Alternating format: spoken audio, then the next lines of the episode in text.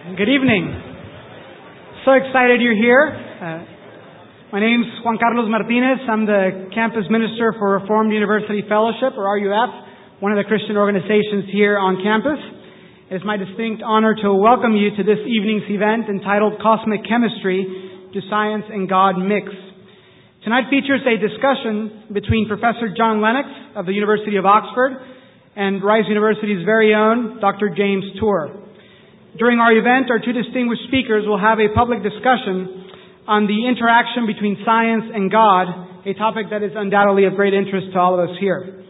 Before introducing our speakers, uh, allow me to go over a couple of housekeeping items.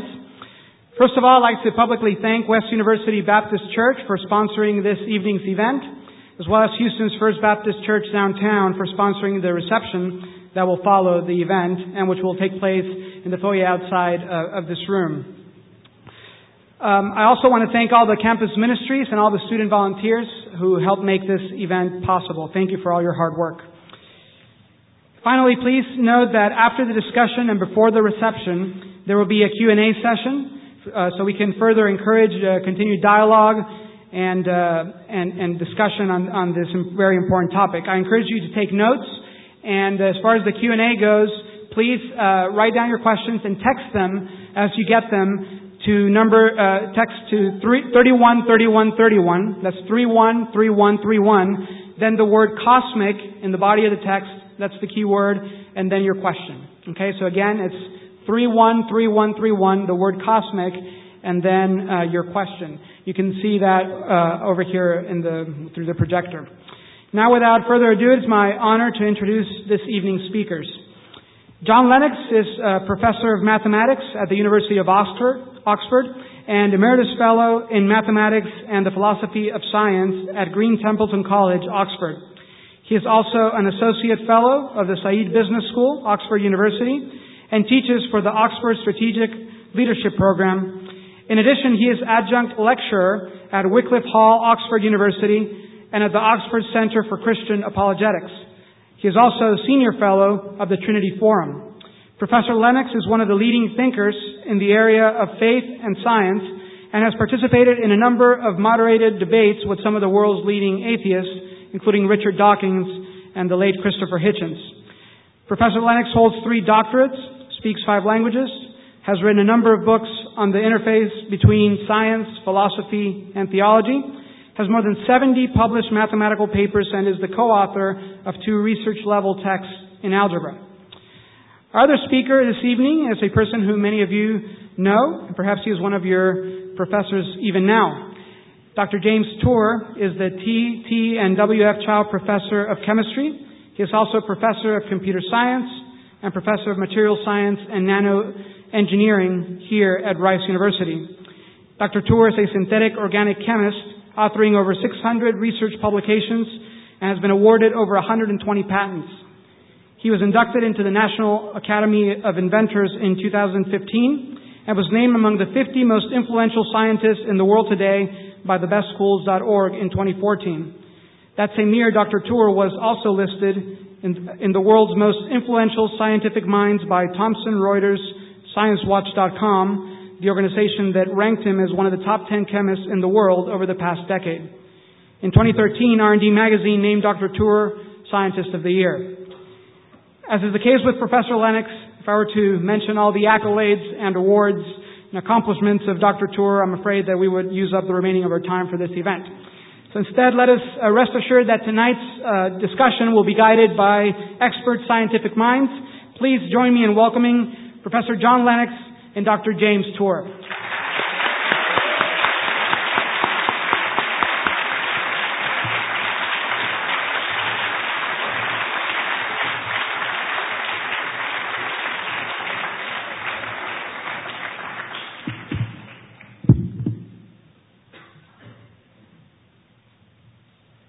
Thank you. Um, it's great to see you here. I'm glad you came to a talk on cosmic chemistry. The chemistry is such a draw to this campus. It's really good to see that.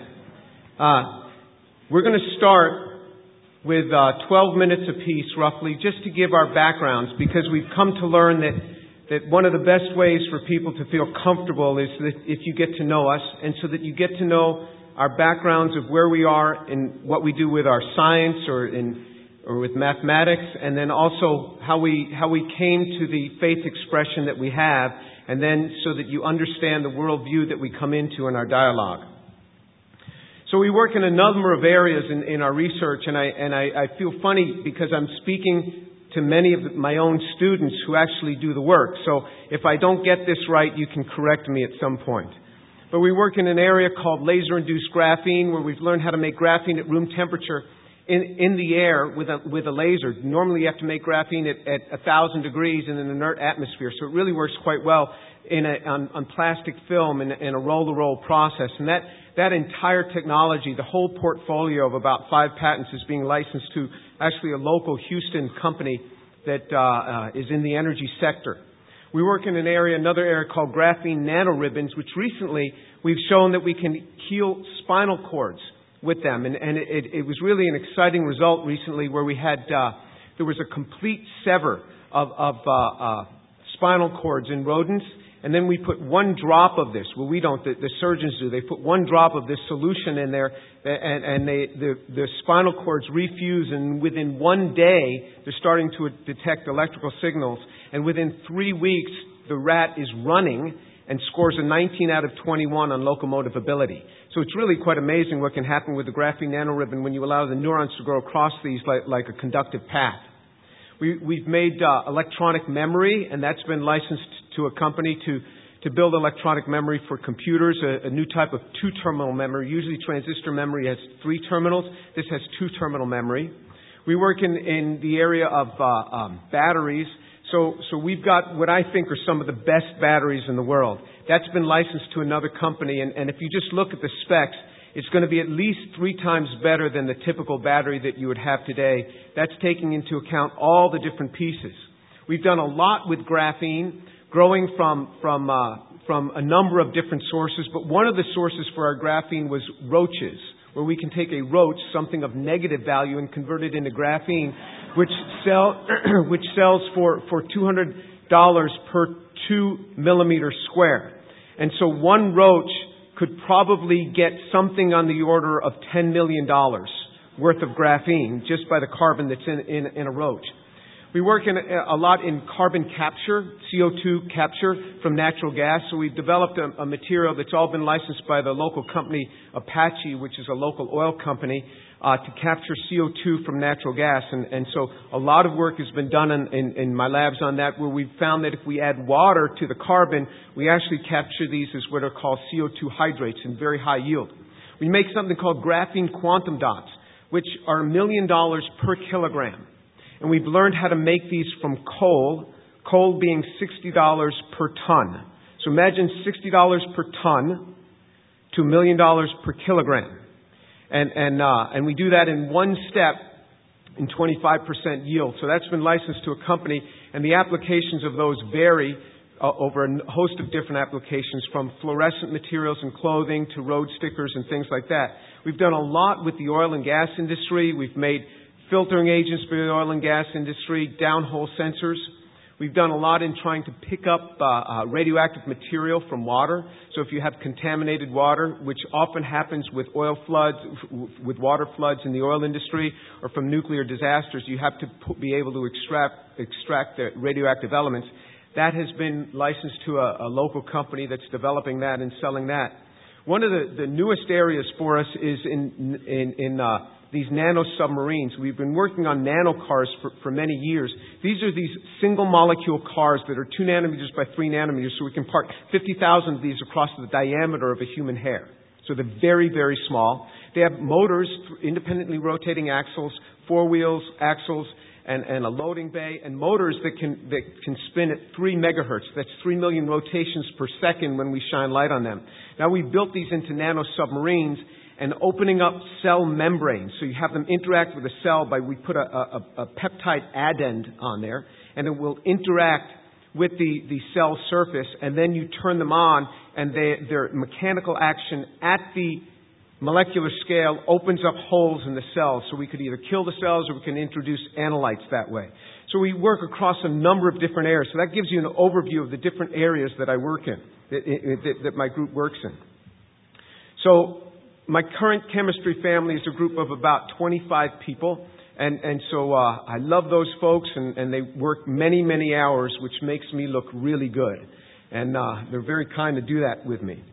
So, how did I become interested in chemistry? Well, I was just telling one young lady just before I came up here that I wanted to be a New York State trooper. And uh, that's really what I, I wanted to be. But and she said, "Well, why didn't you?" I said, "Well, well, I couldn't because I'm colorblind, so I couldn't get into the academy." I don't know if it would keep me out of the academy now. I, I feel as if I could be a paraplegic and still become a policeman now.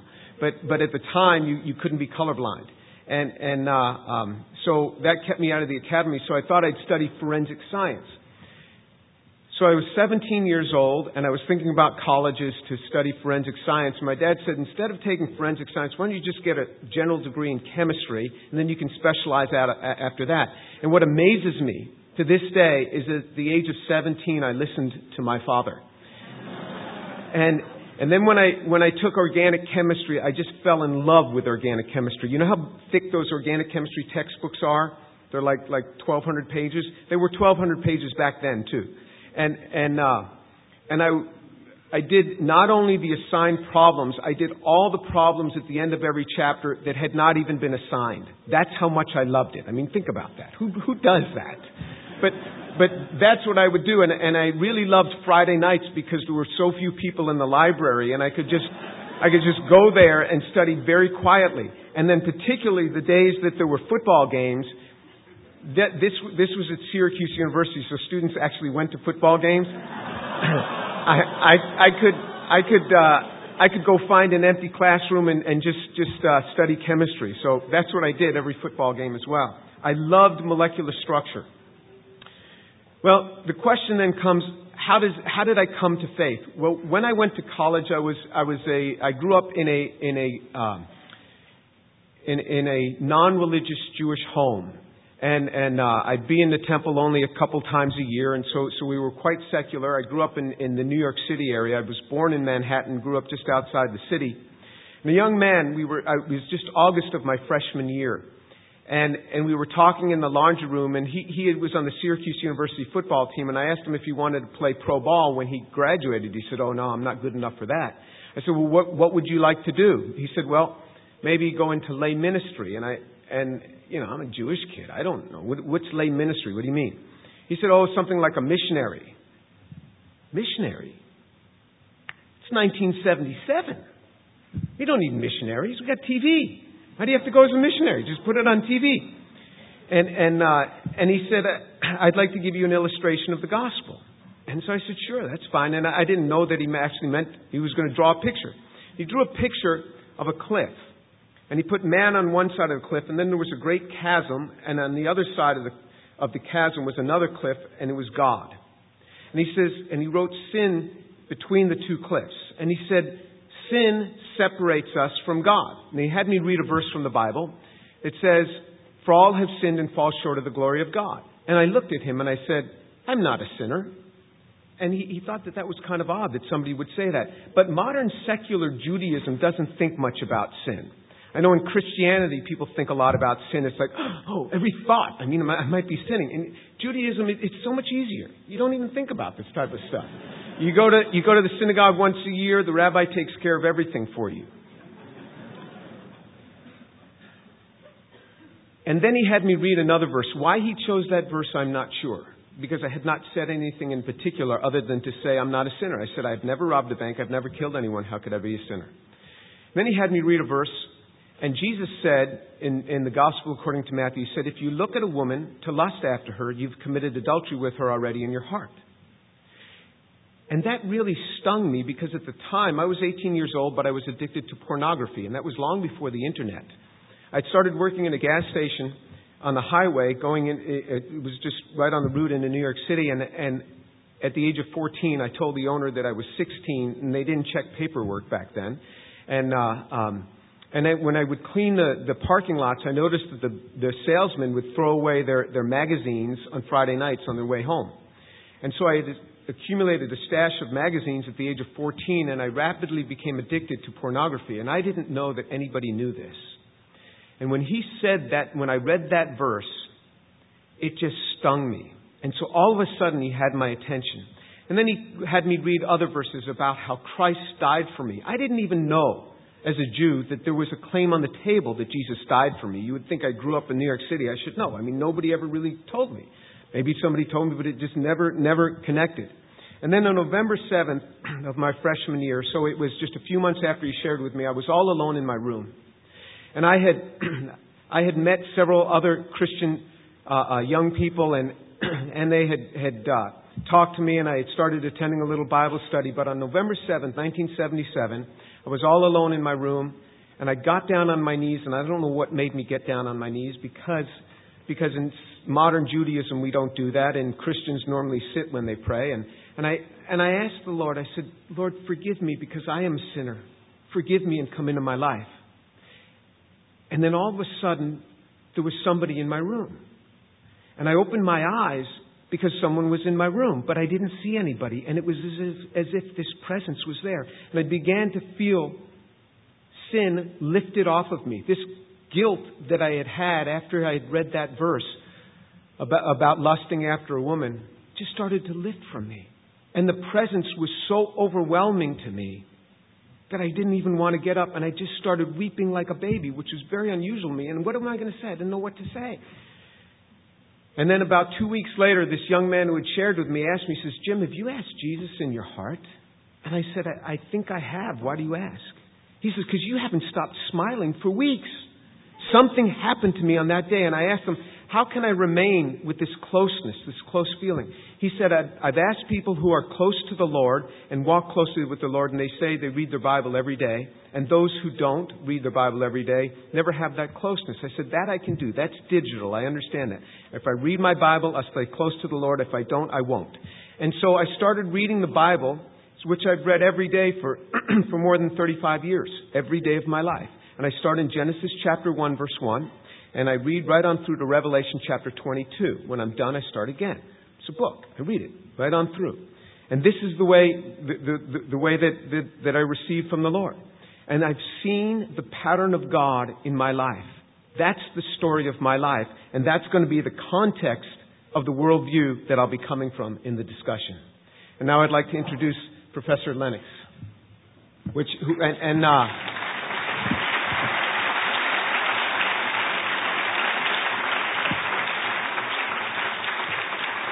And I'm going to call Professor Lennox John, and uh, uh, uh, but I respect him highly. But we decided to, that I will call him by his first name so that we, we really make this like a, a, a friendly talk.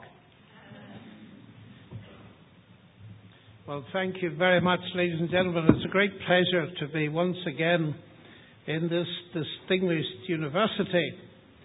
And I'm very conscious of the fact that there are several major differences between me and Professor Tour. The first one is he's a real scientist. and I am at a disadvantage because often it happens in Oxford that I'm at dinner with a real scientist like Professor Tour, and he tells me about the fascinating things that he's doing with nanotechnology and chemistry. And then he says, And what do you do? And I said, algebra. and the reply is, how dreadfully boring. So I'm at a serious disadvantage. But it is a great honor for me, as a pure mathematician, who's never really got my hands dirty with the matter of this world and the chemistry, to stand together with someone who's contributed at the highest level in the understanding of the material world. Dr. Tour uses his mind to understand chemical systems. I try to use my mind to understand ideas. The second big difference between us, which will be important tonight, is as you've just heard, Dr. Tour had the experience of having his worldview changed he became a Christian from a nominal Jewish background. I have never had my worldview changed. I did become a Christian, but I grew up with a very strong Christian influence in my family. And I'm going to tell you a little bit about that background so that you understand where I'm coming from. I come from a very tiny country called Northern Ireland. And it's famous for, sadly, for its sectarianism. And I, of course, grew uh, up at the time of the so called Troubles when Protestants were fighting against Catholics. My parents were Christian without being sectarian. What does that mean? It meant that my father was so convinced of the biblical teaching that every man and woman, whether they believe in God or not, are equal in value and dignity because they're created in the image of God. That in his store, which employed at the most 30 or 40 people, he employed equally across the religious divide. That was a very risky thing to do. It cost him bombs. It nearly cost my brother his life. So I grew up with a sense that Christianity was very real in its evaluation of human beings. And as I began to grow up and search through the various philosophies of the world, one of the touchstone questions is what is the value of a person in this philosophy? So that was the start. They laid a deep foundation in my life that has held the test of time because I've grown up through the period where now in Europe we are losing our sense of values. Europe is rapidly moving into an ethical and moral and intellectual fog because we have lost the roots of our civilization that gave us our universities, our civil institutions, our hospitals, and so on, which is actually the Christian faith. Now, as I grew, I discovered very rapidly that God is not a theory. He's a person, not merely a philosophical construct, but a person that you could get in contact with it. You just heard a marvelous description of an encounter between Dr. Tour and God that happened so many years ago. Similarly, it happened to me because growing up in a Christian home doesn't make you a Christian. You have to become a Christian by a deliberate step of commitment to Jesus Christ. But my parents, though Christian, loved me enough to give me space to think. And although they were not highly educated, they believed that biblical truth could and would stand the test of questioning. And so they encouraged me to read other worldviews. When I was 13, my father gave me a copy of Marx's Das Kapital.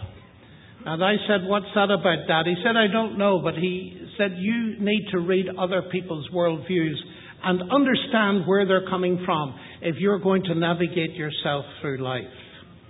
Now, in school, I was a bit like Dr. Tour was in university. Uh, in primary school, I was the only one who asked for extra homework in arithmetic, much to the distress of the teachers. And then uh, later on, I had a brilliant languages teacher and so I got fascinated by language. First of all, French, then Latin, so I wanted to be a classicist. But somewhere along the line, I became a ham radio operator. And we didn't have the money for travel, but I discovered I could speak around the world in a transmitter I built myself from my home. I also discovered it was a brilliant way to learn foreign languages. So I learned to speak French. And then I learned on that way mainly to speak German. So I was going to be a linguist. But then the radio got me, and I thought, well, perhaps I should be an electrical engineer. So I put my name down for electrical engineering, got a scholarship. But one day, my headmaster came and he said, Lennox, would you like to go to Cambridge? Well, I hadn't really thought about it. I said, Sir, do I have a chance? He said, Yes, but not for electrical engineering. I said, why not? He said, our physics isn't good enough, our chemistry isn't good enough. But he said, I can teach you mathematics. And if you change to concentrating on mathematics, you might get in. So I consulted friends and I ended up in Cambridge. Now, arriving in Cambridge as the one token Irishman in my college during the year, two very important things happened almost immediately. The first was on day one or day two, I went to church and I saw this wonderful vision. She was 16 years old. I've now been married to her for 48 years. So that was a very good thing to happen so rapidly. But secondly, I was challenged about my faith in God in my college at dinner. A student said to me, by the way, John, we were getting to know one another. He said, Do you believe in God? And I said, Oh, I'm so sorry. Gosh, I forgot you're Irish.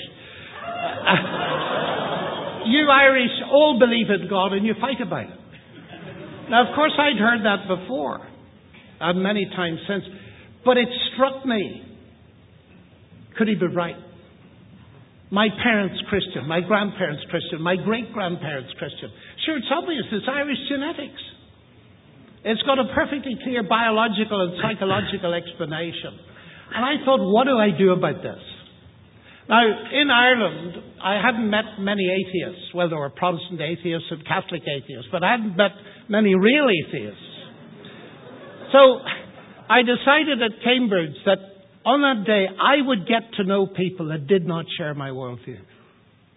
I would befriend them. I would ask them questions and find out what it was that made them tick, what their values were, and so on. I've been doing that ever since. My life has been an exploration of this fundamental question can I be sure that what I believe is true? Not simply if it's helpful, but is it true? And the way I have done that is by exposing my vulnerabilities to other people and getting to know them and befriend them up to the very highest level of atheism, as you have just heard.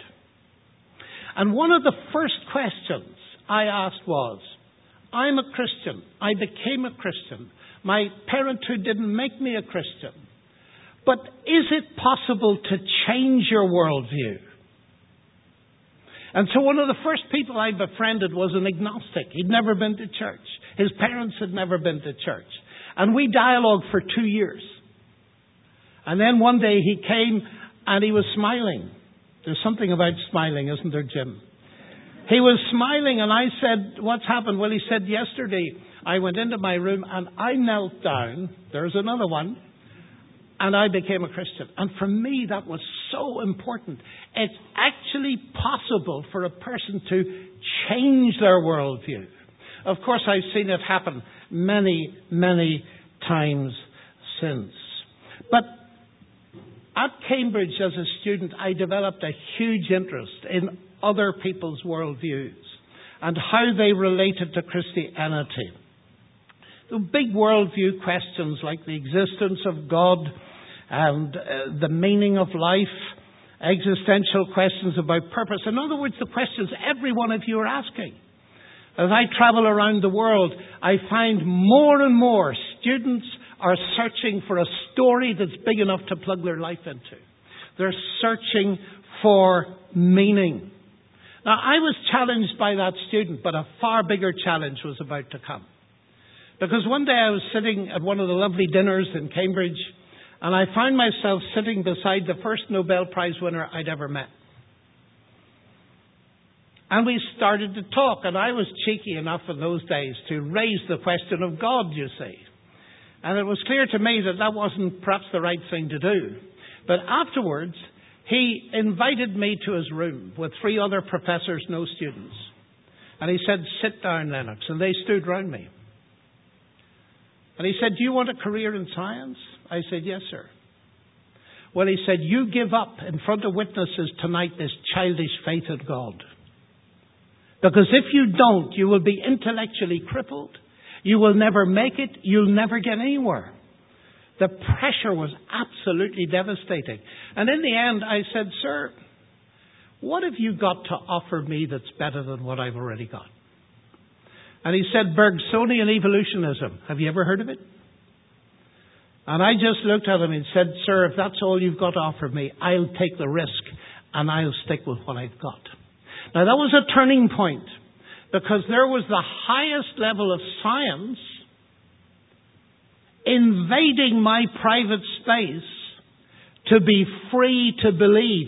So it was an apparent conflict between science and faith in God. I never forgot it. And it has lived with me all of these years. And one of the things we're going to be talking about in a moment is, is this a, a valid kind of reaction? But I just want to finish with another story related to the question of changing worldview. I debated some time ago Peter Singer Princeton. I debated him in Melbourne, Australia, which is his home territory. And I gave an introduction a bit like I've given tonight, and I talked about my parents. And uh, the debate was, does God exist? And he stood up and he said, well, there you go. He said, you know, you've just given the best reason for not believing in God. You've told us your parents were Christian. And you're a Christian.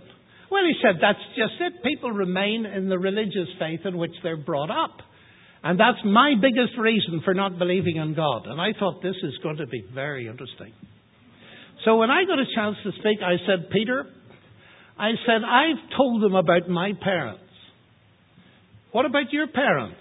Were they atheists? He said, yes, they were. Oh, I said, that's very interesting. you have remained in the faith in which you were brought up. Oh, but he said it isn't a faith. Oh, I said, I'm sorry, Peter, I thought you believed it. And cyberspace went mad at that point. Here's one of the world's leading philosophers who doesn't realize his atheism is a belief system. There are many like that. You will hear it again and again. I'm an atheist. I simply believe there's no God. So this isn't a belief system. Of course it is, because the flip side of it is naturalism and all the consequences of it. Richard Dawkins doesn't believe in God. How long does he need to explain it? Over 400 pages in the book The God Delusion. That is what he believes. So we're up against a problem, ladies and gentlemen. People say, I'm a Christian, I have faith in God, and that is absolutely true. But we're atheists, we don't have faith. Nonsense. Every worldview is a belief system that we believe.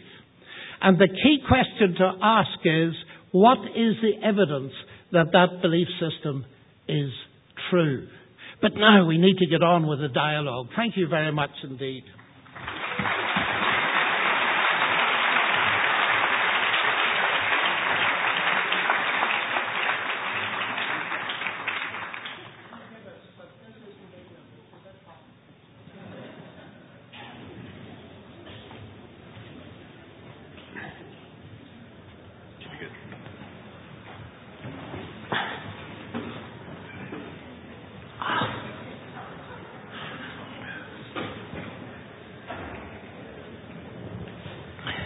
Okay, so considering our title here, Cosmic Chemistry and Science and Faith, why do so many leading figures think that science and God don't mix? It's a fascinating title we've got actually. And I spent a large part of my life trying to answer this question because these are seriously bright people. Now, you say, why do so many? There are many, but not all. And we need to be very careful to distinguish between various levels of atheism. Not everybody's like Richard Dawkins and his militant. And indeed, in my University of Oxford, people will cross the street and say to me, you know, John, you know I'm an atheist, but please don't confuse me with him. Because they do not like this militancy. And I thought about it a long time because especially when Stephen Hawking came out with the fact that he didn't believe in God and said that physics leaves no room for God. I thought, how can Stephen Hawking really think that? And I came to two conclusions briefly. Firstly, one of the problems is they don't understand what we mean by God. Now that was a shock to me. And relatively recently, I realized that when I talk about God, I'm talking about the eternal creator revealed to us in the Bible, the God who in the beginning created the heavens and the earth. But when they use the word God, they are thinking of a kind of Greek God, like the God of lightning. And the basic idea behind it is, I don't understand lightning because I haven't been to your lectures. Therefore, I believe a God did it. But if I come to your lectures, I will understand about lightning and so on. So I get rid of God.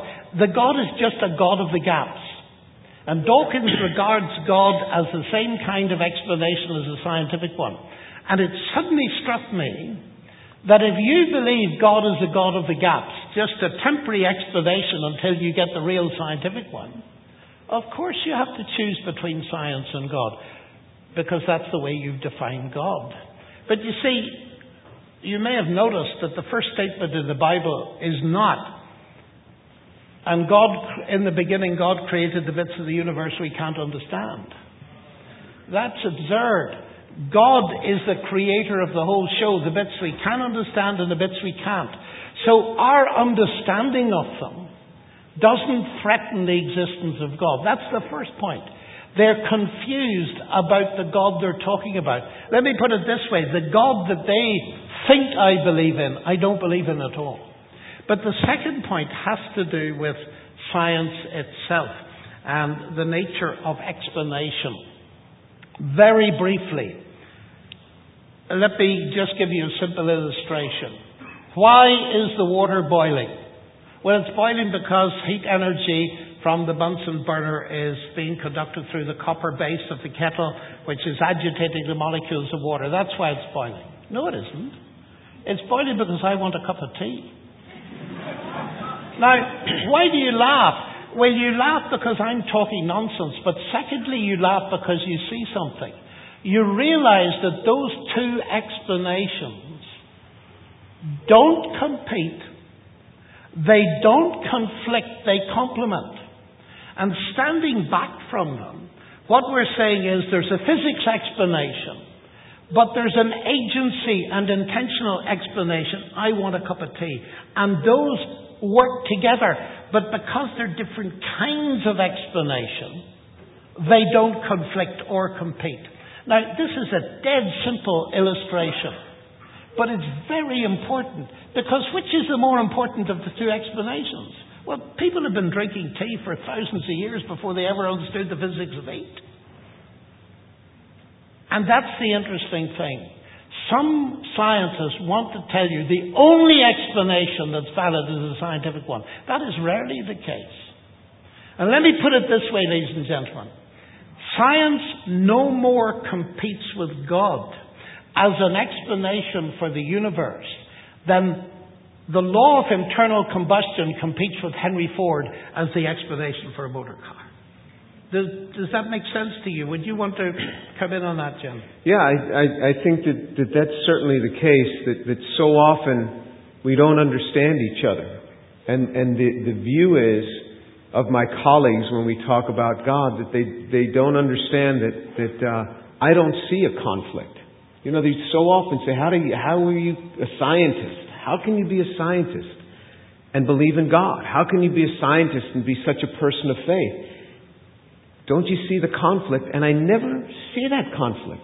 I read the Bible every day, and I read about chemistry every day, and I never have perceived a conflict.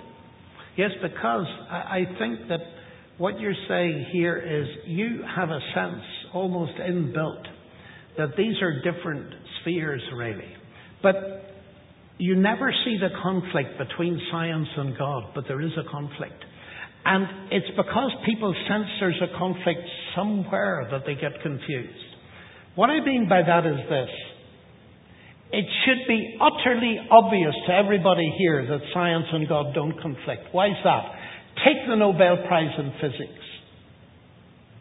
Now, there are, let's take Peter Higgs won it a couple of years ago, the Scotsman. He's an atheist. Bill Phillips an American won it a few years before that. He's a Christian. They both won the Nobel Prize in Physics. So their science doesn't divide them. What divides them is their worldview. And what I would maintain is the only way to navigate through these questions is this, is to realize The conflict is not between science and faith in God, as you say. The conflict is between the worldview of theism, Christian theism in our case, belief in God, and atheism. And there are scientists on both sides. And once you begin to see that, it changes your whole relationship to this dialogue. So the real question is this. Where does science sit? Does it, like Dawkins claims, point towards atheism? Or does it point towards theism? Or does it point nowhere? So, so um, what do you make of people, because you mentioned Stephen Hawking, who feel that the universe created itself? How do you, how do you address that? With great pleasure. I, you know, this idea of a universe from nothing has led to me going around the world giving lectures on nothing. I mean, it's a wonderful topic, nothing. Because we have come to the ultimate issue God or nothing. And I was given a preview of Stephen Hawking's book with Leonard Mlodinow, The Grand Design. It's a bestseller. And the key argument in it is this it's a statement and it's an argument simultaneously. It says, because there is a law of gravity, the universe can and will create itself from nothing. And when I read that, I thought, just come again? because there is a law of gravity, because there is something, the universe will create itself from nothing. That's a flat contradiction in any logical showing. But there's something worse. Because there is a law of gravity, he doesn't say because gravity exists. And that opens a window into a common misconception that laws do something. Because there's a law of gravity. He doesn't say because gravity exists. But laws, Newton's laws of motion, never moved a football in the history of the universe. People with boots do that. And Wittgenstein, I think, put his finger on it when he said, the great delusion of modernity is that the laws of nature are explanations of the phenomena of nature. They're not. They're not. That's the most interesting thing. I was taught at school falsely that the law of gravity explained gravity. I was a grown man when I discovered that the law of gravity doesn't explain gravity. Nobody knows what gravity is. The law of gravity gives you a brilliant mathematical formulation where you can do calculations of the motions of massive objects relative to one another. But it doesn't explain gravity. So it's very dangerous to say that science explains. But to come directly to the point, because I haven't forgotten it, um, the last part of the sentence is wonderful. The universe can and will create itself from nothing. How about a bit of logical analysis this late at night? If I say to you, X creates Y, what does that mean? Well, roughly speaking, if you've got X, you'll get Y. If I say X creates X, what does that mean? Well, if you've got X, you'll get X. And what does that mean? It means that nonsense remains nonsense even as Stephen Hawking is writing it. It is utterly absurd. Now, it concerns me when you get someone of the massive intellect of Hawking, and I remember him at Cambridge, he's light years brighter than I am as a mathematician. But he strayed over into the dangerous territory of philosophy and made the fatal mistake in that same book of announcing early on, philosophy is dead. And then he writes a book on the philosophy of science, which wasn't very clever. He's made a profound mistake here. And it turns out, of course, that if you have to talk nonsense to get rid of God, you're not doing anything very impressive. Now, there's another person engaged in the same thing. You see, if you're going to get a universe from nothing, it's problematical. So, one of the ways to do it is to redefine nothing. You know, nothing, what does it mean? It means not anything. I went downtown in Houston and I met nobody. It doesn't mean I met somebody called nobody. It means I didn't meet anybody. Isn't that right? Everybody understands what nothing means. Listen to Lawrence Krauss of ASU, who wrote a book, A Universe from Nothing. On about page four, he says, because something is physical, nothing must be physical. especially if it's defined as the absence of something. What? This is astonishing, ladies and gentlemen. But it's the extent to which people go because we now have an intellectual polarization. We have the claim that Jim and I both believe that the universe was created not by nothing, but from nothing by a personal creator God. And now the alternative is God or nothing. And you've got to choose between the two. So I'm afraid I'm not very convinced about these attempts to get something from nothing. And David Albert is a brilliant philosopher in New York, and he has done a brilliant take on Krauss and Hawking. And he points out that these people redefine nothing subtly to be a quantum vacuum, which isn't nothing, and so on and so forth. And the whole field is completely in disarray and leaves me sensing, well, if that's the extreme you have to go to, to violate the rules of logic and to talk nonsense, then the pristine message, in the beginning God created the heavens and the earth, makes more sense than ever. Mm. I think that uh, during the Q and A session, these this will probably arise with, with well some questions, and that, that's great. Yeah. yeah. Well, now, Jim, I've done a lot of talking, and I want to shut up because you're the real scientist here. And you, you know, one of the things I've come across in life is the constant use by certain people, particularly Richard Dawkins, to use biological evolution as a knockdown argument against God. Dawkins wrote early on, uh, Darwin enabled me to be an intellectually fulfilled atheist. And then in his book, The Blind Watchmaker, which I've read several times, he makes this statement. He said, you know, the um, mechanism of natural selection, which Darwin discovered, is the explanation for the existence and variation of all living things. Now, of course, Dawkins has retracted the first half of the sentence after many years because he is aware now, at least, because he said so, that you cannot use evolution, which depends on the existence of life to explain the existence of life.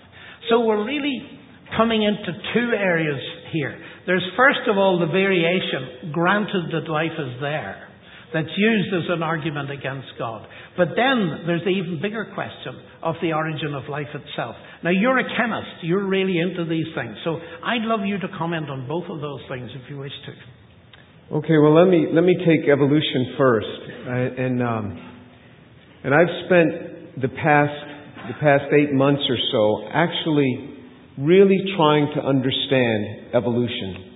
And I've, I've gone and I've talked with with geneticists, with biologists, with philosophers of science, and uh, uh, coming from all different worldviews and, and listening to them. And so, so I had a very good lesson on on uh, common descent, universal common descent. And so the whole argument for biologists has shifted from from uh, uh, the the the uh, uh this natural selection and random variation to common descent along with this neutral drift, these small changes in, in DNA that occur from one generation to another. And that's where it's gone. And so when I, when I listen to these, these arguments on common descent, they're extremely sophisticated, and I was quite impressed. Really quite impressed. And I, I really went to listen to my colleagues, and, and I would travel around the country, and just, just uh, we would make arrangements. I'd fly there, we'd go sit in an office, and for two days, I would just get tutored on common descent. And I'd just listen and then only ask questions when I didn't understand something. And, uh, and there is a lot pointing in evolution toward this concept of common descent.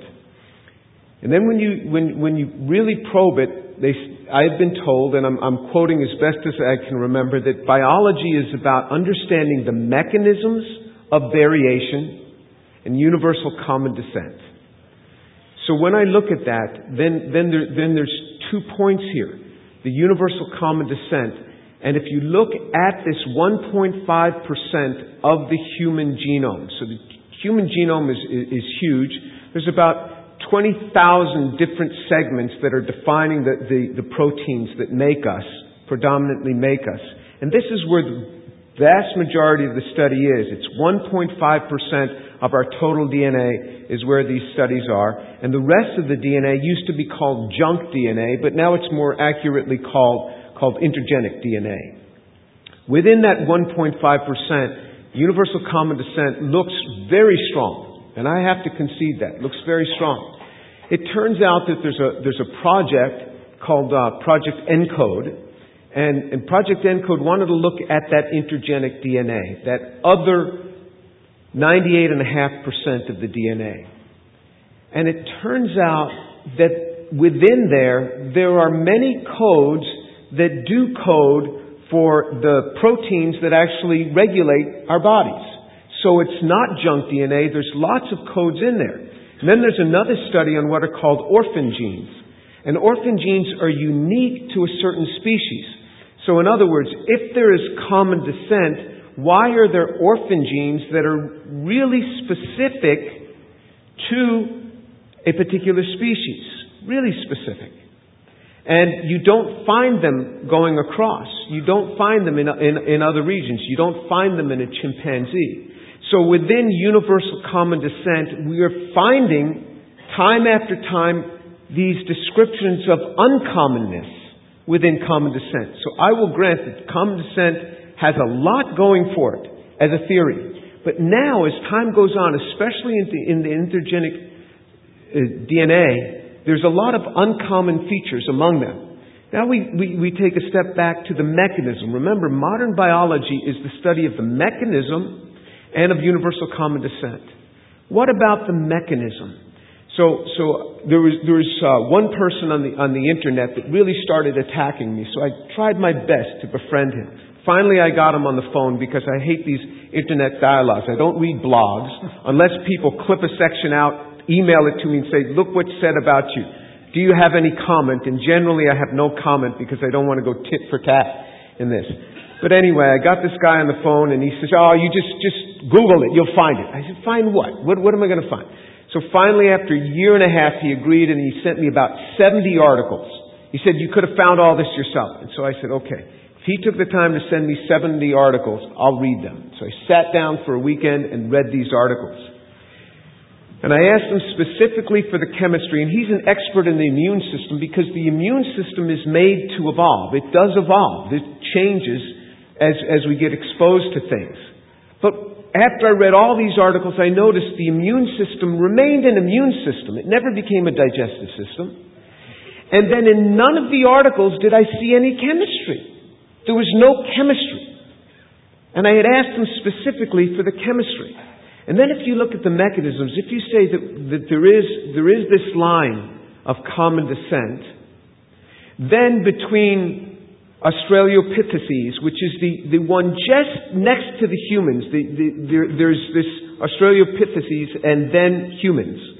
If you look at this, or you, and you compare the human brain to that, that Australopithecines, or you compare the human brain to any other hominid brain, they're identical anatomically.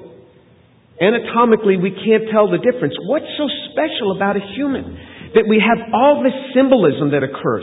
So we speak with complex language. No other animals do this. We speak with mathematics, complex mathematics. We communicate in many different ways in complexity, highly complex, uh, complex uh, uh, ways. Our artwork is so advanced, it's all based on this symbolism. What is it that's occurred in this one step of common descent to go from having no symbolism or almost no symbolism to such advanced symbolism? So if you look at it anatomically, you look at the structure of the brain, there's no difference. Then you look at it molecularly. You look at whatever resolution you can look at, the molecular structure difference between other hominid brains and the human brain. There's nothing. You can't see the difference. So whatever it is, as of today, it is inexplicable. So remember, biology is about mechanisms. What is the mechanism by which we've gone from no symbolism to all of a sudden symbolism in a brain that looks anatomically and chemically the same. There's no mechanism.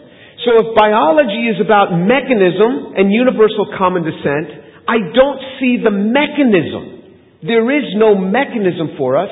And on the universal common descent, we're getting more and more uncommonness. And all that to say, universal common descent is a tremendous theory with many things going for it, but as time goes on, there's still uncommonness. So it leaves room for question, certainly for a chemist who's just said, okay to my colleagues, explain it to me. So what I'm understanding from this is that you've gone around deliberately opening yourself up to all kinds of possibilities. But you've been asking hard scientific questions. You've been saying, look, where is the mechanism? You're claiming there is a mechanism. Where is it? And you've been dissatisfied with what you find. Not only is there not a mechanism that they can show me a chemical mechanism, I, I even stood back and said, fine, you don't have a mechanism, and they all conceded modern biology is not there. I said, okay. Give me a proposal for what might happen. Just how in your mind does the mechanism occur for particular, what is called body plan changes? How would a change occur in a body plan? And you can look all these terms up on Wikipedia. And what body plan and what is even a proposal?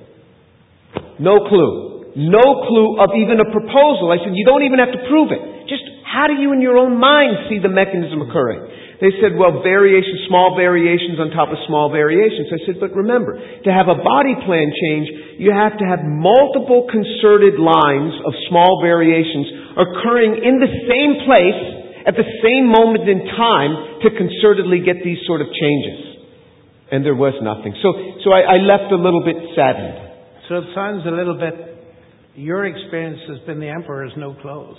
But I think it, it's important to stand back from this, ladies and gentlemen, because what Jim's been investigating is the scientific side of this. But we need to be clear from the beginning that whatever the answer to those questions, they don't knock God out.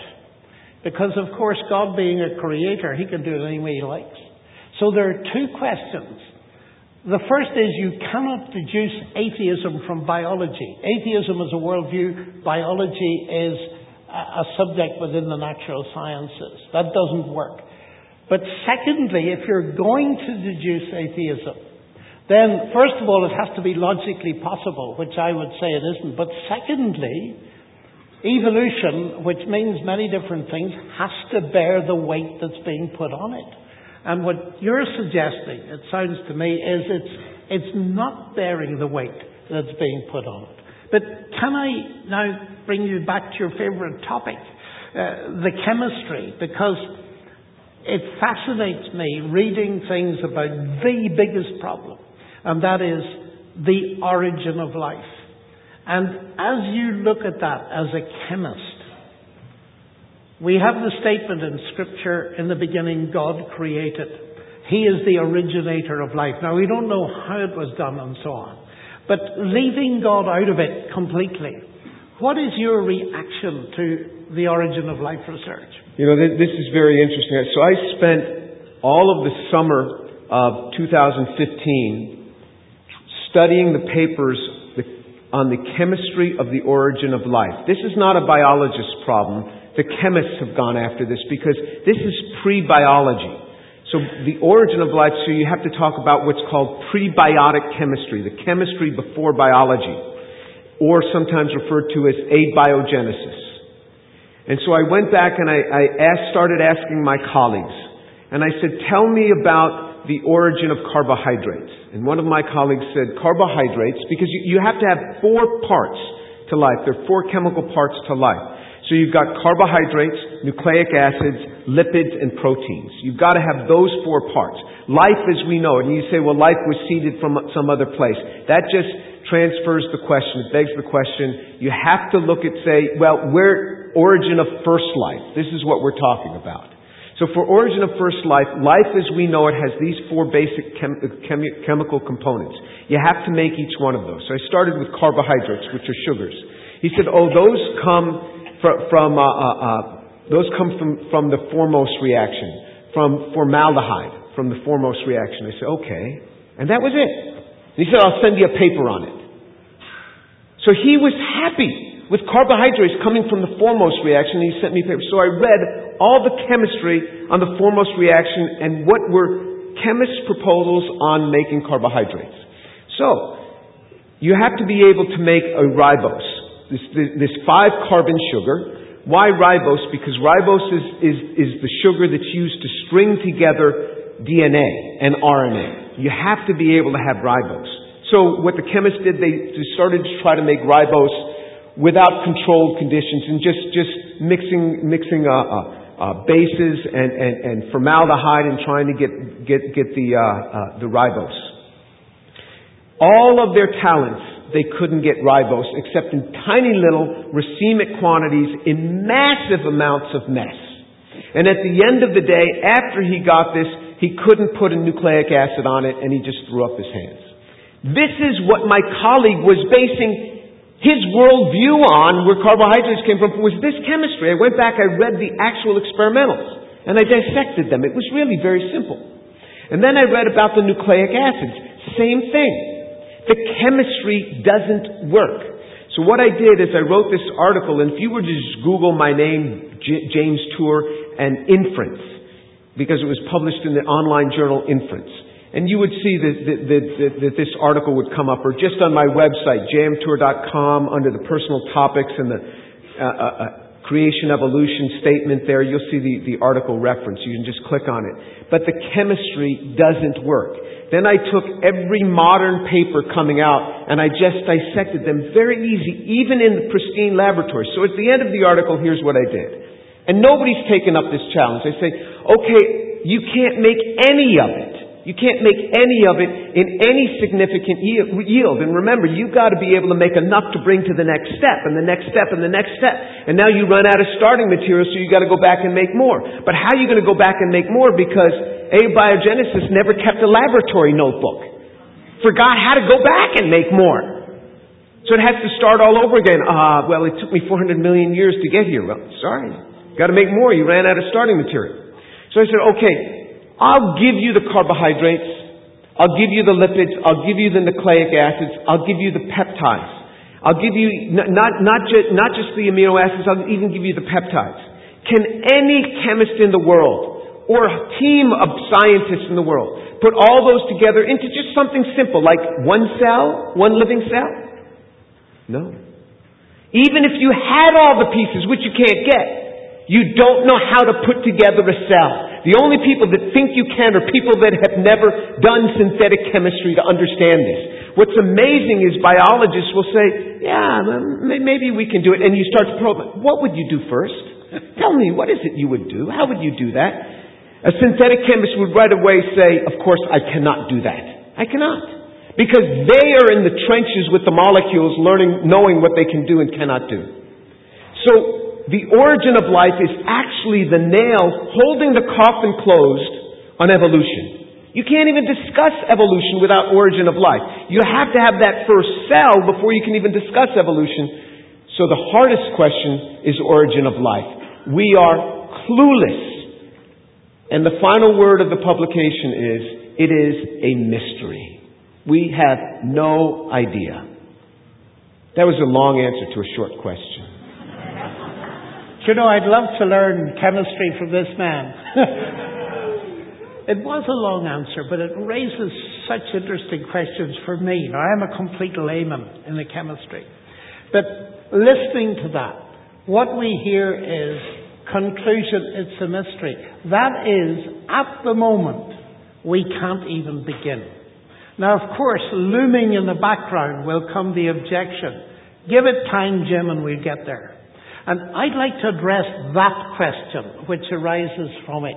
When, you, when you do that, will you address for me, since you're a mathematician, the whole question of information? Because, because when I talk about origin of life, I didn't even address information. Even if I gave you all the nucleic acids, how do you put them together to give you a sequence of information? That's another mystery. How do you address that? Well, it actually begins to answer the question I've just raised. Because the assumption is that eventually, with time, we will solve this problem in terms of purely natural, unguided processes of physics and chemistry. For me as a mathematician, that raises a huge problem. Because what we're dealing with is not simply physics and chemistry. It's a very special kind of molecule which stores information. It's information rich. And if you're thinking of DNA, for example, one way of looking at it, which people usually do, although it was resisted at the beginning, is it's a very lengthy word. It's 3.5 billion letters long in a chemical alphabet of four letters. And all the language of theoretical computer science is being used to describe it. The genetic code. Why is it called a code? Because it codes for something. Now, the first thing to realize, there is a mathematical theory of information. It mostly concentrates on syntactic information of the Shannon kind. Semantic information, that is where there is meaning and coding, is much more difficult. But certain things can be said, I believe. And the first and most important of them is this that information, whatever it is, is not material. It's not material. It's not material. It's carried often on material carriers. If we look at the screen, we see information on it and we can read it. But the information itself is not material. Now, if in this information age we've begun to realize a number of things. First of all, that information is fundamental to physics and chemistry, and certainly the chemistry of life. Secondly, since the information is not material, it cannot be produced by natural unguided material processes. And we can see that intuitively that the moment we look at that screen and see the writing on it, we infer there's a mind behind it instantly. We do not think that we can explain the meaning of that writing in terms of the physics and chemistry of that screen and so on. And I often say to colleagues, I challenge them when they say, look, we will solve this problem because I am a reductionist. I believe everything can be reduced to physics and chemistry. And I say, okay, look at this menu. It says roast chicken. You please apply that to this. And you explain to me the semiotics of those marks, roast chicken. They carry meaning. You explain to me that in terms of the physics and chemistry of the paper and ink. I remember doing that with one of the world's leading biochemists, and he stopped dead and he said, I can't do it and it cannot be done. And he said, for 40 years I've gone into my lab in Oxford thinking it could be done, but it can't. And he said, where did you get that argument? I said, from a Nobel Prize winner. And he said, what a relief. I thought you'd got it yourself. Roger Sperry, you're not going to find the meaning of the message in the paper and ink. Now this is crucially important when it comes to studying life. Because the informational level is the most important level. And if it's not material, it cannot be produced by purely natural, unguided processes. And our intuition informs us that way. Now, going very briefly into it slightly more deeply. You see, you take your cell, take a cell. It is, amongst other things, an information processor. It does many other things as well. It is unbelievable but let's look at that. It's an information processor. And there's a famous uh, theorem in theoretical computing, the, the Church Turing thesis, that any computer, past, present, or future, can be simulated by a Turing machine. Now, if you don't understand what that means, it doesn't matter for the moment.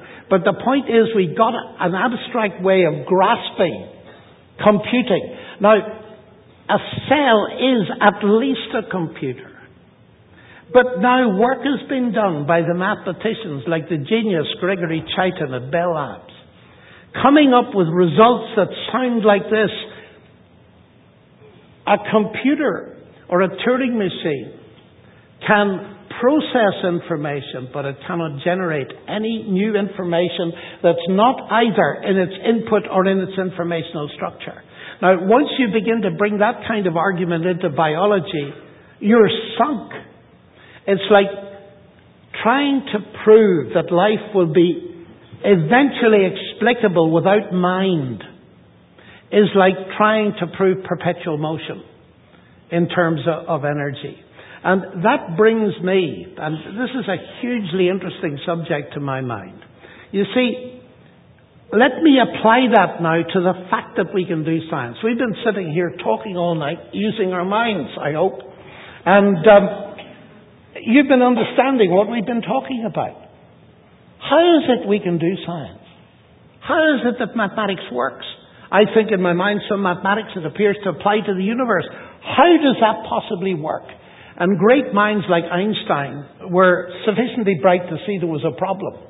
The most incomprehensible thing about the universe, he said, is that it's comprehensible. How does it work? And sometimes I have fun, as I did with this particular person. I said, What do you do science with? And he described some terrific machine. I said, No. Oh, he said, You mean my. And he was nearly saying mind when he remembered that nobody believes in the mind anymore. He said, I do it with my brain. Well, I said, I do believe the mind story and the brain story are different, but we leave it. You do science with your brain. Yes, he said, that's what I do it with. Tell me the story of the brain with which you do your science. Well, he said, the brain, the short story is the brain is the end product of a mindless, unguided process. And I said, and you trust it. Tell me, I said, be honest with me. If that box that's on your desk you call a computer, if you knew it was the end product of a mindless, unguided process, would you use it or trust it? No, he said. Well, now I said, come on. Explain. You're telling me that the thing you trust to do science has no basis for trust. And I said, by the way, do you know where I got that argument? He said, no. I said, I got it from Charles Darwin. He said, you what? I said, you heard me. I got it from Darwin, who wrote about the horrible doubt that came upon him from time to time. That the mind of man, which he believed, descended from the minds of lowlier animals. How could its thoughts have any validity? And he added in, I mean, what validity could a monkey's thoughts have if a monkey has any such thought? Now, I want to pursue that just for a minute because this is rapidly moving into the center of the debate we're having tonight. One of the reasons, ladies and gentlemen, I am not an atheist is that atheism and science don't mix. Our topic is cosmic chemistry, do science and God mix? I want to make the provocative statement that atheism and science don't mix for the very simple reason that if you take atheism to its logical consequences, you undermine the validity of rationality and therefore of any argument of any kind. Now, you say, well, you say that because you're a Christian. Just a moment. One of the leading philosophers in the world today is Thomas Nagel of New York. And he has written an explosive book and you realize it's explosive when I give you the title. Mind and Cosmos. Why the neo-Darwinian view of the world is almost certainly false. Now Nagel is an atheist. A hard atheist. He doesn't want there to be a God. But he says there's something wrong here. Because if we follow evolutionary naturalism, that there's a naturalistic explanation, we are ultimately undermining the validity of the rationality that we use to formulate evolutionary naturalism in the first place. So, pursuing what you're saying about the chemistry, we then go into the informational aspect of it. And it raises a question that C.S. Lewis, to whom I owe so much, said long ago. He said, No theory of human existence that invalidates human thought can itself be valid. And that is where it seems to me that atheism is headed. So it's not that give us another few thousand years and we'll solve the problem. We cannot solve the problem until we realize that what we've got to explain is information. And in all of our experience, information implies mind. So if we come back to the worldviews with which we started, the one is, in the beginning was mass energy, the multiverse, the universe, or nothing, and everything else is derivative. That is, mass energy is primary, mind is derivative.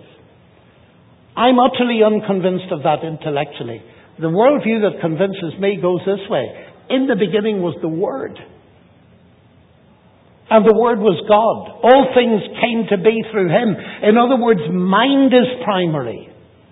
And mass energy is derivative. So we're confronted with a diametrical opposition between two worldviews. And it seems to me your researches and the researches into information theory are converging to say, yes, it's a mystery from the chemical point of view. Go to the information and you're beginning to point towards the existence of a mind behind the whole thing. Now, you, you, you did something very clever here. Did I? Yeah. Course, that's a first. you, you, you brought a Bible verse into this. Does the Bible have anything constructive to tell us about origins? Well, uh, many people think not. But this amuses me in a way, Jim, because going back to the origin of the universe, you see, I'm old. I'm much older than you. I was at university in the middle of the last century. Just think of that. And in Cambridge in the 1960s, there started to arrive this fantastically exciting new idea that there was cosmological evidence of a beginning to space-time. Wow. What many of you may not know is the scientific establishment in the United Kingdom resisted it. And there was a famous editorial in Nature, which is the most prestigious. Jim publishes in Nature. They don't take pure mathematics at all, but the real stuff goes in Nature. And there was an article by a man called Maddox who was the editor, and he said, We must not give in to this idea that there was a beginning to space time. Why? Because it will give too much leverage to people who believe the Bible. Now, this is fascinating. The, arguably the greatest result in cosmology in the 20th century was resisted by the scientist because it appeared to support what Genesis had been saying for thousands of years. Now, I have been at several very prestigious gatherings of physicists and so on.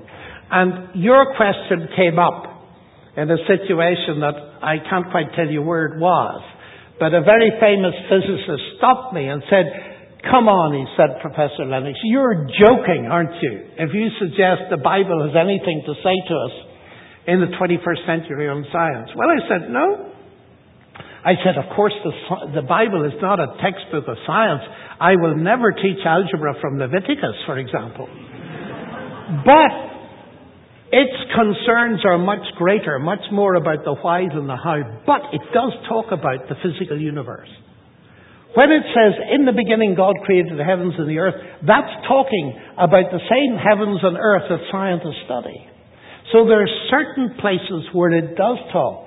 And I said to them, I said, I take it seriously, you know. Let me just make a thought experiment with you. Suppose you had read and taken seriously the biblical worldview that there was a beginning, rather than clinging on to Aristotle and his eternal universe. If you had taken the biblical worldview more seriously, you might have looked scientifically for evidence of a beginning before you did. And it was very interesting to see the effect of that, but it's even more interesting than that. Here is the Bible written centuries ago in very economical language. And it's talking about creation. In the beginning, God created the heavens and the earth. But then comes the explosive thing. And God said, and God said, and God said, and God said. What's that saying? It's saying that our universe is built up on the basis of a series of informational inputs and speech acts. It's informationally based. And that resonates with the statement, in the beginning was the Word. Genesis is explaining to us that first statement of the Gospel of John. In the beginning was the Word. All things came to be through Him. And to one very famous astrophysicist who thought the Bible was a joke, I said, well, if it was a joke, how is it that it's put, it puts its finger on something the importance of which we've only recently begun to realize? That is, that information is a fundamental part of this universe. And he was so struck. He said, look, if the Bible's got the concept of information, well, I said, I read it to him. In the beginning was the word. He said that would change my entire view of the Bible. And I would want to argue here that although the Bible says little about the mechanism of creation, it's pointing to information. And therefore that suggests to me that in addition to all the efforts to do it purely naturalistically, I think the time has come when as a scientific program, we need to factor in information. After all, there's such a thing as the SETI project, the search for extraterrestrial intelligence, which means that people believe, because they put billions of dollars into it, that they can detect the difference between noise and an intelligent signal. Well, the evidence of intelligence is in DNA. What about that? Mm-hmm. It's sending a signal as well. Mm-hmm. Mm-hmm. Let, let's, let's bring this together then. Yeah, we need to. Let's we? bring this together. What is the impact of this? So for me, you know, I, I, I think of all these great concepts, but for me, what really brings it together is when I gave my life to Jesus Christ, something changed in me that I started smiling in a way that other people notice this as being quite different. One of the things that I see about this, this Bible that you're talking about that speaks of information and all these scientific things is the Bible changes a life like nothing else that I've ever seen. Mm. The truth of the resurrection. And this is a topic that I've gone through and studied like a scientist would study. The validity of the resurrection of Jesus Christ. The Bible puts this as a fundamental. Do you believe that Jesus is Lord? And do you believe that He's risen from the dead? Are you willing to confess that He's Lord? Has He risen from the dead? And the people that do this fundamentally change their attitudes. So, for example, when I first came to Rice, a student came to me and they said, Oh, such and such a professor, this biology professor, is always ragging on Christians, saying that Christians are stupid. I said, Okay, why don't you ask that biology professor if they'd like to to have a talk with me. And we'll talk about this. Or why don't you just ask them if their grown children like them? Because, because if anybody has to take their class time to rag on Christians as a biology professor, they must be very bitter. And I'll bet their grown children don't even like them. And, and, and, uh, and what I've seen is an attitude difference that changes when this life of Christ comes in, it takes the hardest of people and softens them. And I saw this. I saw this in the life of, of a person that many of you here will know, with, with Rick Smalley. When he came to the Lord a few years before his death, I saw this attitude change, this immediate change where he started asking about, how can I take care of my students? How can I cause them to be happy working in my group? I mean, it changes a life. This book touches on information, but this book, for me, changes a life. Have you seen this? Yes, uh, indeed. The whole business about in the beginning was the Word is the start. We really need another evening on this because the very next statement is that the Word became human and dwelt among us. And God becomes personal in Jesus Christ. He comes into our world. And it's interesting you mentioned the resurrection because that's been a key point for me. Uh, when at university, I remember listening to one of the world's brightest lawyers investigating in public the forensic evidence for the resurrection of Jesus. And it did something to me. And so in many of my lectures, like you, I will refer to this. But coming to the point you've asked me, Many people say to me, look, you're a scientist. Well, you're a mathematician. Jim Tour is a scientist. Well, surely science believes in testability and Christianity isn't testable. Well, who told you that? Of course it's testable. I wouldn't be a Christian for a nanosecond if I didn't believe it was testable. And it was brought so to my attention in one of the ways you described when I was lecturing at one of your major universities. And I just finished a lecture, the Q&A, and we were just about to stop when in the balcony there were several thousand students there. A Chinese student stood up and he yelled at everybody, Look at me, he said. And we all stopped and wondered what on earth was going to happen. And he was really directing it to me, so I looked at him, of course. I said, Why should I look at you? And he said, just look at me. And he was radiant with, with he said, six months ago, I was at a different university in the States and I heard a lecture you gave. And something stuck with me. He said, my life was in such a mess.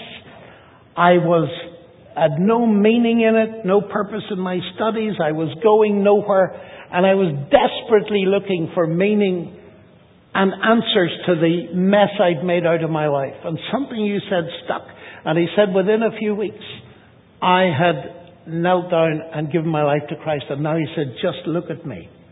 Everybody turned and looked, and he was radiating. It was one of the most powerfully moving evidences of the testability of Christianity. Christ claims, you see, that if we trust him, he can bring us forgiveness. There's not one of us that can't relate to that. He can bring us peace with God. He can give us new power to live and meaning in life. Now, if I hadn't seen that happen in my own life and in hundreds of others' lives, I wouldn't sit here for a moment. The great thing is it's all consistent. It works at the intellectual level. It's expansive, it's open, but at the practical level of our human lives and relationships, it gives us the biggest thing of all. For me, mathematics is tremendously interesting in all these questions, but there's a far bigger thing. And that is that I could actually get to know the God that invented the atom. I think that that's probably a, a good place to to have some questions. Get some yes. questions here. Juan Carlos.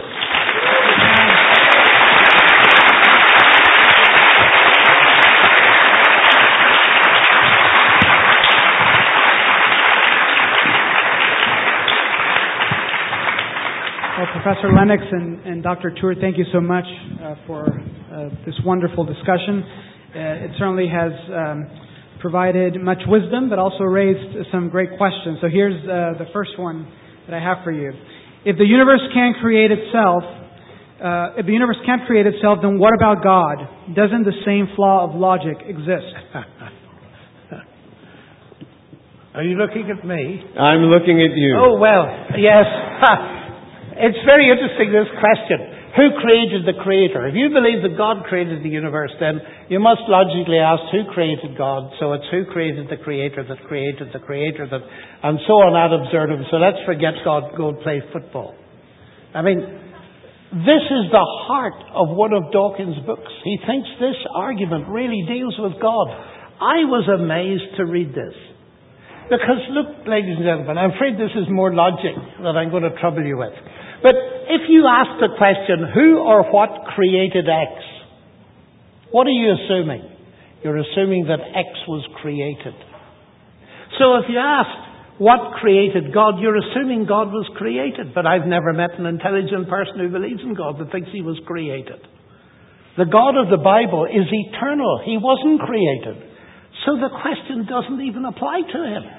Now the irony is it's Richard Dawkins who came out with this in his book, The God Delusion, which incidentally is not called the Created God Delusion. Otherwise, nobody would have read it. you see, and I put it to him. I said, Richard, you think this is a valid question? Of course it is, of created gods. But let me apply it to you. You believe the universe created you. Okay, I said, who created your creator? I've waited 10 years for an answer to that. The point is, taking it seriously philosophically, it's a question about ultimate reality. Is there an ultimate reality? Now, my atheist friends usually believe there is. It's the universe, the multiverse, or nothing. I believe the ultimate reality is God who was uncreated. So asking who or what created God is just silly because he wasn't created. Okay? So I don't think that question has any force in it whatsoever. Right, thank you. Well, you mentioned multiverse. Isn't the multiverse a more probable explanation for the fine tuning of the universe, for example? Do you want to take that, Jim? Go ahead. Oh, dear.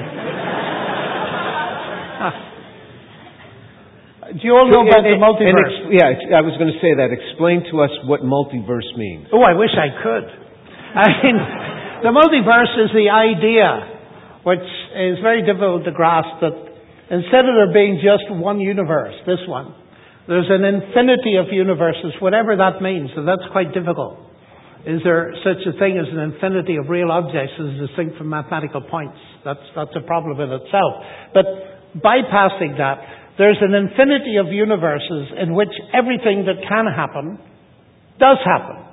So that it's not surprising that we find ourselves in this universe because there's an infinity of them and so on and so forth. And this sounds wonderful until you begin to push hard. First of all, the way you formulated the question is very interesting because people often say, as in some of the leading books, our astronomer royal has written a book called Just Six Numbers, that he says he prefers the multiverse to the God explanation. But that's setting up a completely false opposition. God can create as many universes as he likes.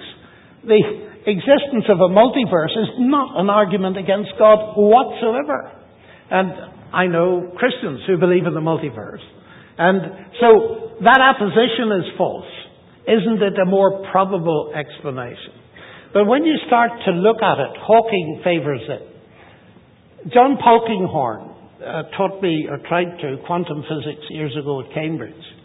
And he just points out that once you begin to examine these multiverses, we have no access to them. There's no evidence for their existence apart from some arguments in quantum mechanics.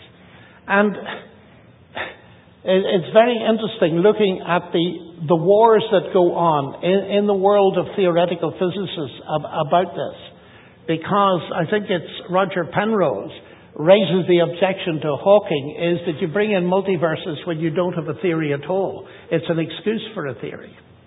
Because if we've no access to them, and we don't know what they are, and in any case, logically, and this argument would take us too long, but you can find it, they do not improve the probability situation. In fact, one of my very good friends uh, was a world expert of the philosophy of physics and a multiverse person.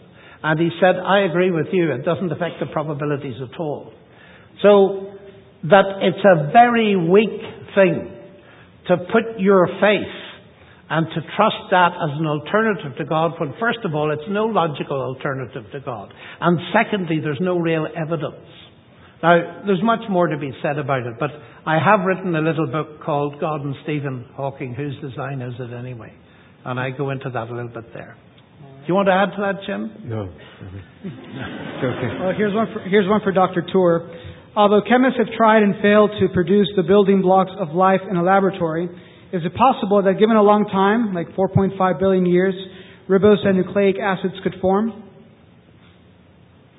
So if, if, if you look at the chemistry that's been done and every try that's been done, the answer looks like no. So you can get a small amount and say, okay, well, that small amount is all you need. That's not true because now you've got to take that small amount and get it away from all the other material that's there because you only get it in a small amount. Trying to get it away is very, very difficult. And then once you've gotten that little bit away, it's got to go hundreds of synthetic steps, hundreds of synthetic steps to be able to get where it needs to go. But it doesn't even know where it's going. So when I'm making a molecule, I know what my target is. It doesn't know what it's going toward, nor does it know to stop when it got there.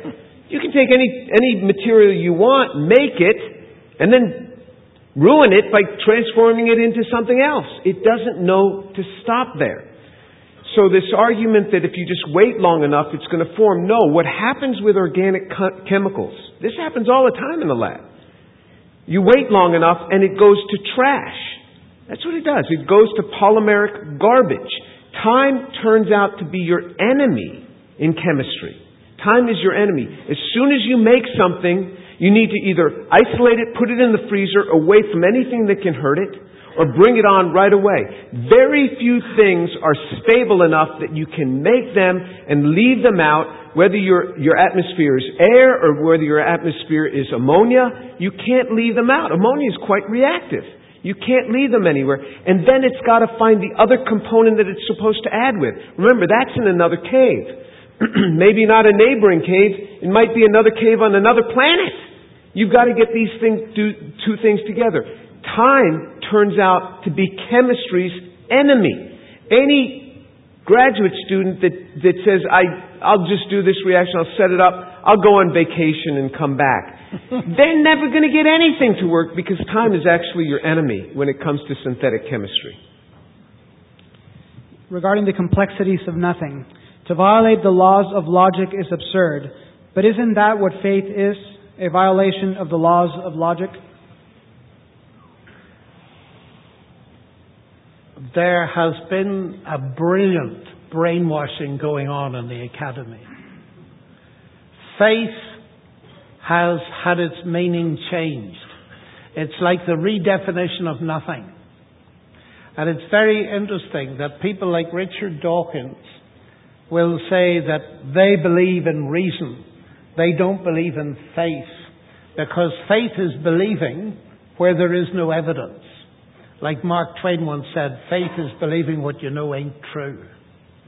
Now that is a very serious slander on every one of you actually because faith is an ordinary English word. It comes from the Latin fides, from which we get, excuse me, from which we get fidelity and so on. And it means trust. When you use that word, I trust X or I trust in X, a person, the next question you can ask is on the basis of what evidence? And you'd be crazy to trust something, even in a science textbook, if there isn't evidence. But what has cleverly been done by the group of new atheists is they've redefined faith as believing where there's no evidence. And they've written off Christianity as taking that view. That's nonsense. The Christian faith, other faiths must speak for themselves, but the Christian faith is firmly based on evidence.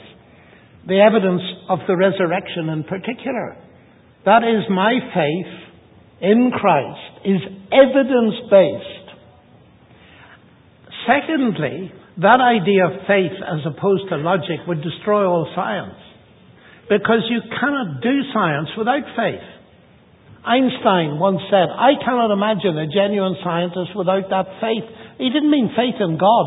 He meant faith that science could be done, or to put it more technically, he meant faith in the rational intelligibility of the universe. You cannot do your science without believing that science can be done, that there's something to be found, that there's a rational intelligibility. Now, the irony is that atheism, as I pointed out earlier, doesn't ground that. So the two big mistakes are one, to define faith as believing where there's no evidence. That's not faith, it's blind faith, and it can be very dangerous. Secondly, is to suggest that faith is a religious term. It's not. It's an ordinary term. I have reasons for trusting my wife. I have reasons for trusting the results of mathematical papers and so on and so forth. We're all used to that. And to start using the word faith and saying, well, I believe in reason, you believe in faith, that's nonsense. Because to do science, you have to have faith and reason. What I'm saying is this, that faith is an essential part of every activity that we have, particularly intellectual activities. And the new atheists are just completely wrong and it has led them to complete absurdity. For instance, Christopher Hitchens, the late Christopher Hitchens, wrote in a book, our faith, is not, our faith is not a faith, our beliefs are not a belief. Well, that's just nonsense. But he's got hung up on this new definition of faith as believing where there's no evidence. I won't yield an inch to that because it's so important for me to get across to my scientific colleagues that all of us are people of faith. There's not a person in this room that's not a person of faith in every area of their lives. Their science, the worldview they believe in. And a classic example of that misunderstanding was the story I told you about Peter Singer. When he said he was an atheist, and I said, uh, and he said, that's not a faith. And I said, well, I thought you believed it. He just has got so hung up on this redefinition. And that's a very serious point because unless we get over it, we'll be talking about science here and faith there. That's a nonsensical dichotomy because faith is essential to science. Now, the problem is raised by the fact that faith has two or three meanings, and one of them is a substitute for religion. The Christian faith, the Jewish faith, the Muslim faith. We need to be very careful when we use the word that we add to it faith in what? And that's why I've been very careful, I hope, this evening, when I use the word faith, never to let it stand alone. Faith in God, or faith in the rational intelligibility of the universe. It's all faith. So let no one kid you to think that you are not a person of faith. Of course you are. And the key question is, what is the evidence on which your faith is based? Sorry to go on about that. Oh, thank you. Uh, Dr. Tour, you mentioned how uh, coming to faith in Christ changed your life, and changed, changed the way you live. Can there be good without God? So,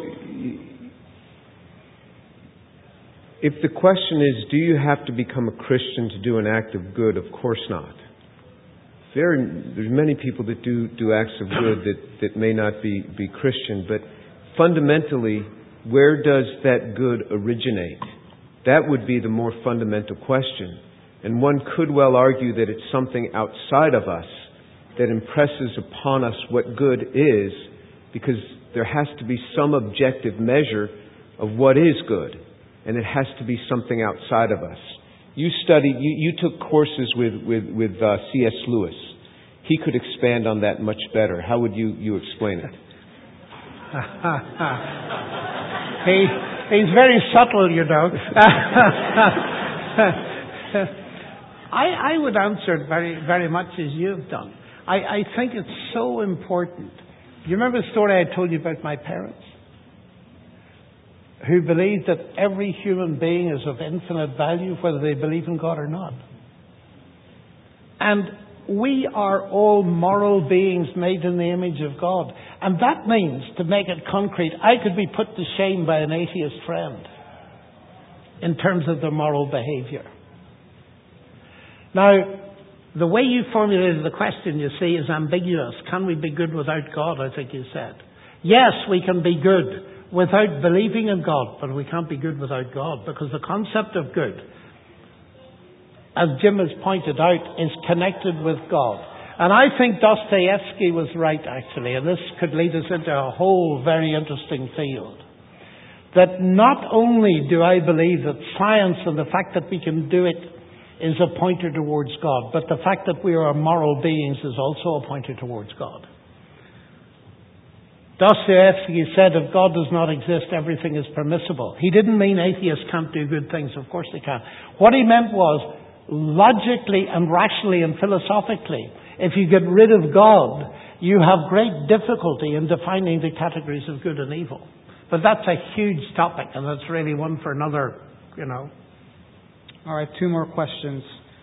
Um, is there scientific data that, if discovered, could challenge uh, your beliefs, or are your beliefs non-empirical? okay, so so is there a scientific discovery that could challenge my beliefs? The fundamental that Jesus Christ is Lord and that He's risen from the dead, there is nothing that is going to change that for me that he's risen from the dead, if you look at the, the evidence, the historical evidence that is there for his resurrection. Now, in science, things may be, well be found. My interpretation of things could well be wrong in science. happens all the time. I mean, I, I actually am wrong more than I like to admit. And uh, uh, so, in my interpretations can be wrong. But is this going to change my faith in Christ? I don't think so.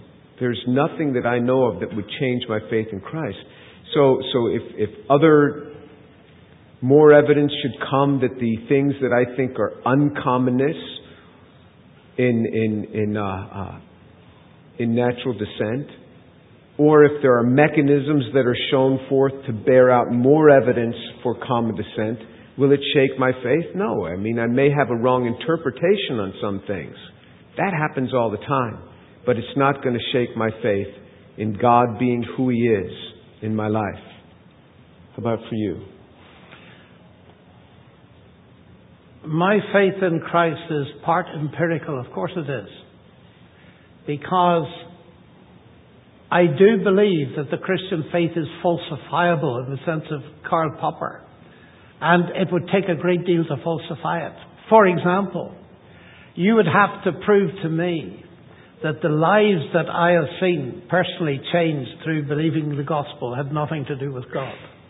You would have to prove to me that Jesus did not rise from the dead.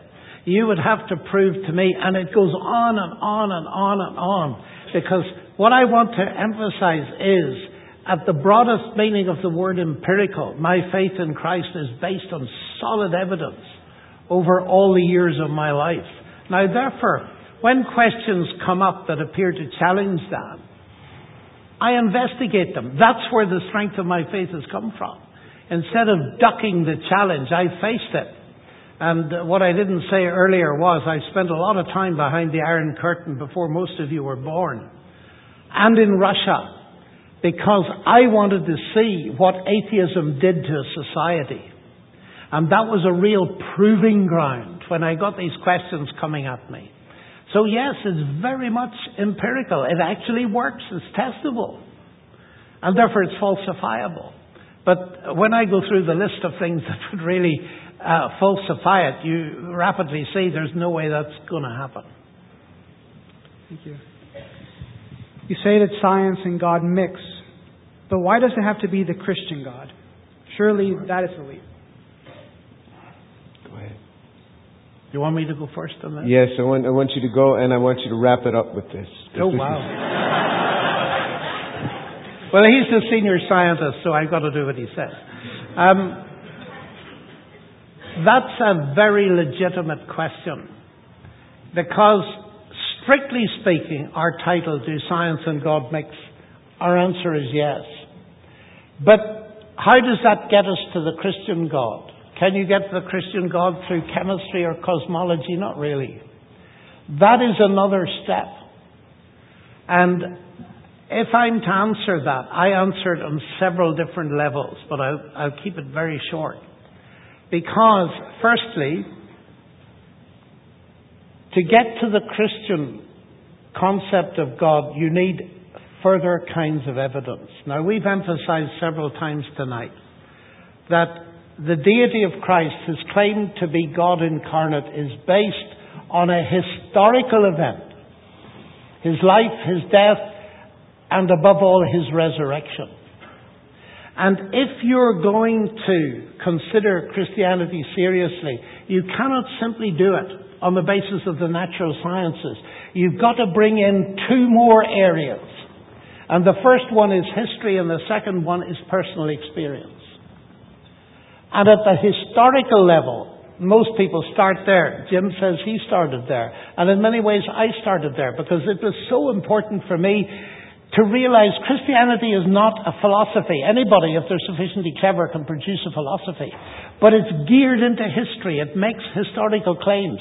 And that's a totally different matter. You can't fudge up history. And there are claims about a person who lived and died and rose again. So you can approach it in that way. And let me put it this way why the Christian God? Well, history is a tester. Now, I have friends from all religions, and I respect them. But let me just take the three great monotheistic religions for a moment. I have many Jewish friends. They believe that Jesus died and did not rise. I have many Muslim friends. They believe that Jesus didn't die. I believe he both died and rose again. All three of those things cannot be simultaneously true historically. So, in your approach to that, you have to ask yourself, what is the historical evidence? But the second thing is very important to me. Among all the competing worldviews, why would I be a Christian? Well, for all the reasons I've given, plus putting it a slightly different way. Let me put it this way, ladies and gentlemen. Jesus Christ competes with no one else. And you say, gosh, that's a claim to make. Yes, it's quite true. Because no one else in all of history offers me here and now, as I sit in this room, a knowledge of forgiveness, offers me a completely new life and a clean sheet if I repent and trust Him as Savior and Lord. Offers me eternal life, which doesn't simply mean I live forever, although it means that, but offers me a new quality of life. Christ doesn't compete with anybody because nobody else offers this. And one of my biggest reasons here for being a Christian is that Christ offers me all of these things as a free gift. If you look at religion and other paths, I talk to many religious people, and they all tell me more or less the same thing that religion is, well, you've some sort of initiation, you then have a path, let's call it the way, and then you come to a judgment, a final assessment, where your good deeds will be weighed against your bad deeds. Many people think that Christianity is like that. But here's the revolutionary thing it isn't. You see, ladies and gentlemen, all of those ways depend on merit. I do my best to keep the rules in the hope that God will forgive me at the end. And many people think that that's what Christianity is. It isn't. Because I know, Jim mentioned sin at the beginning, it's not a popular word, but I know that I can't keep the rules. Even the rules my own conscience tells me. And the unique thing about Christianity is that Christ comes to me here and now and says, look, I am the judge at the final day, and I tell you that if you trust me, you will receive eternal life and you will not come into judgment but you will have already passed from death to life. And that means that you can be sure of acceptance now. You don't have to wait. Let me give you a simple illustration in closing this down. I told you I've been married for 48 years. Do you know how I proposed to my wife? Well, I got this beautiful cookbook.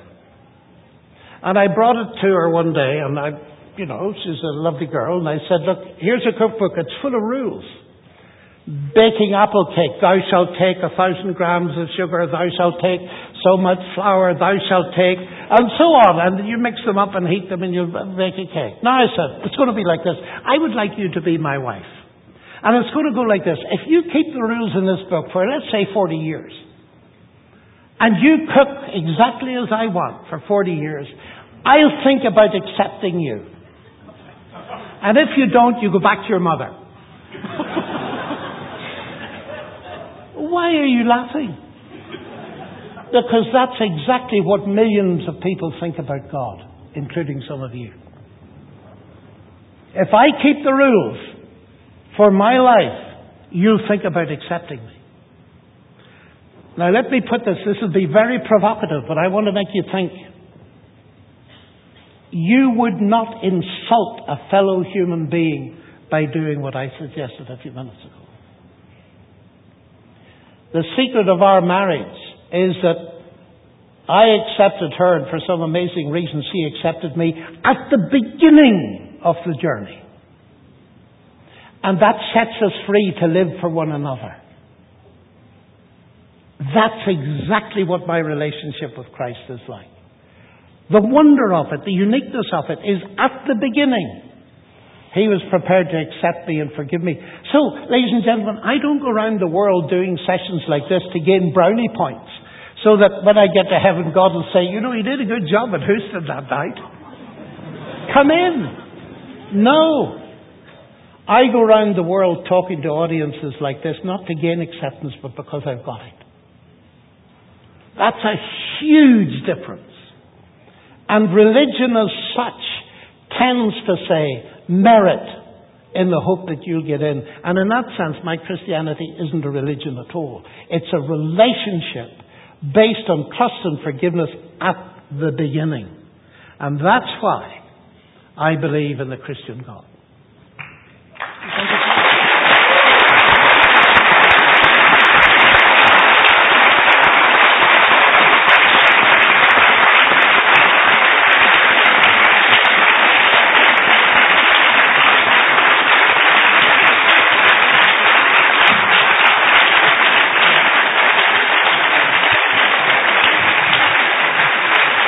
Professor Lennox and Dr. Tour, thank you so much.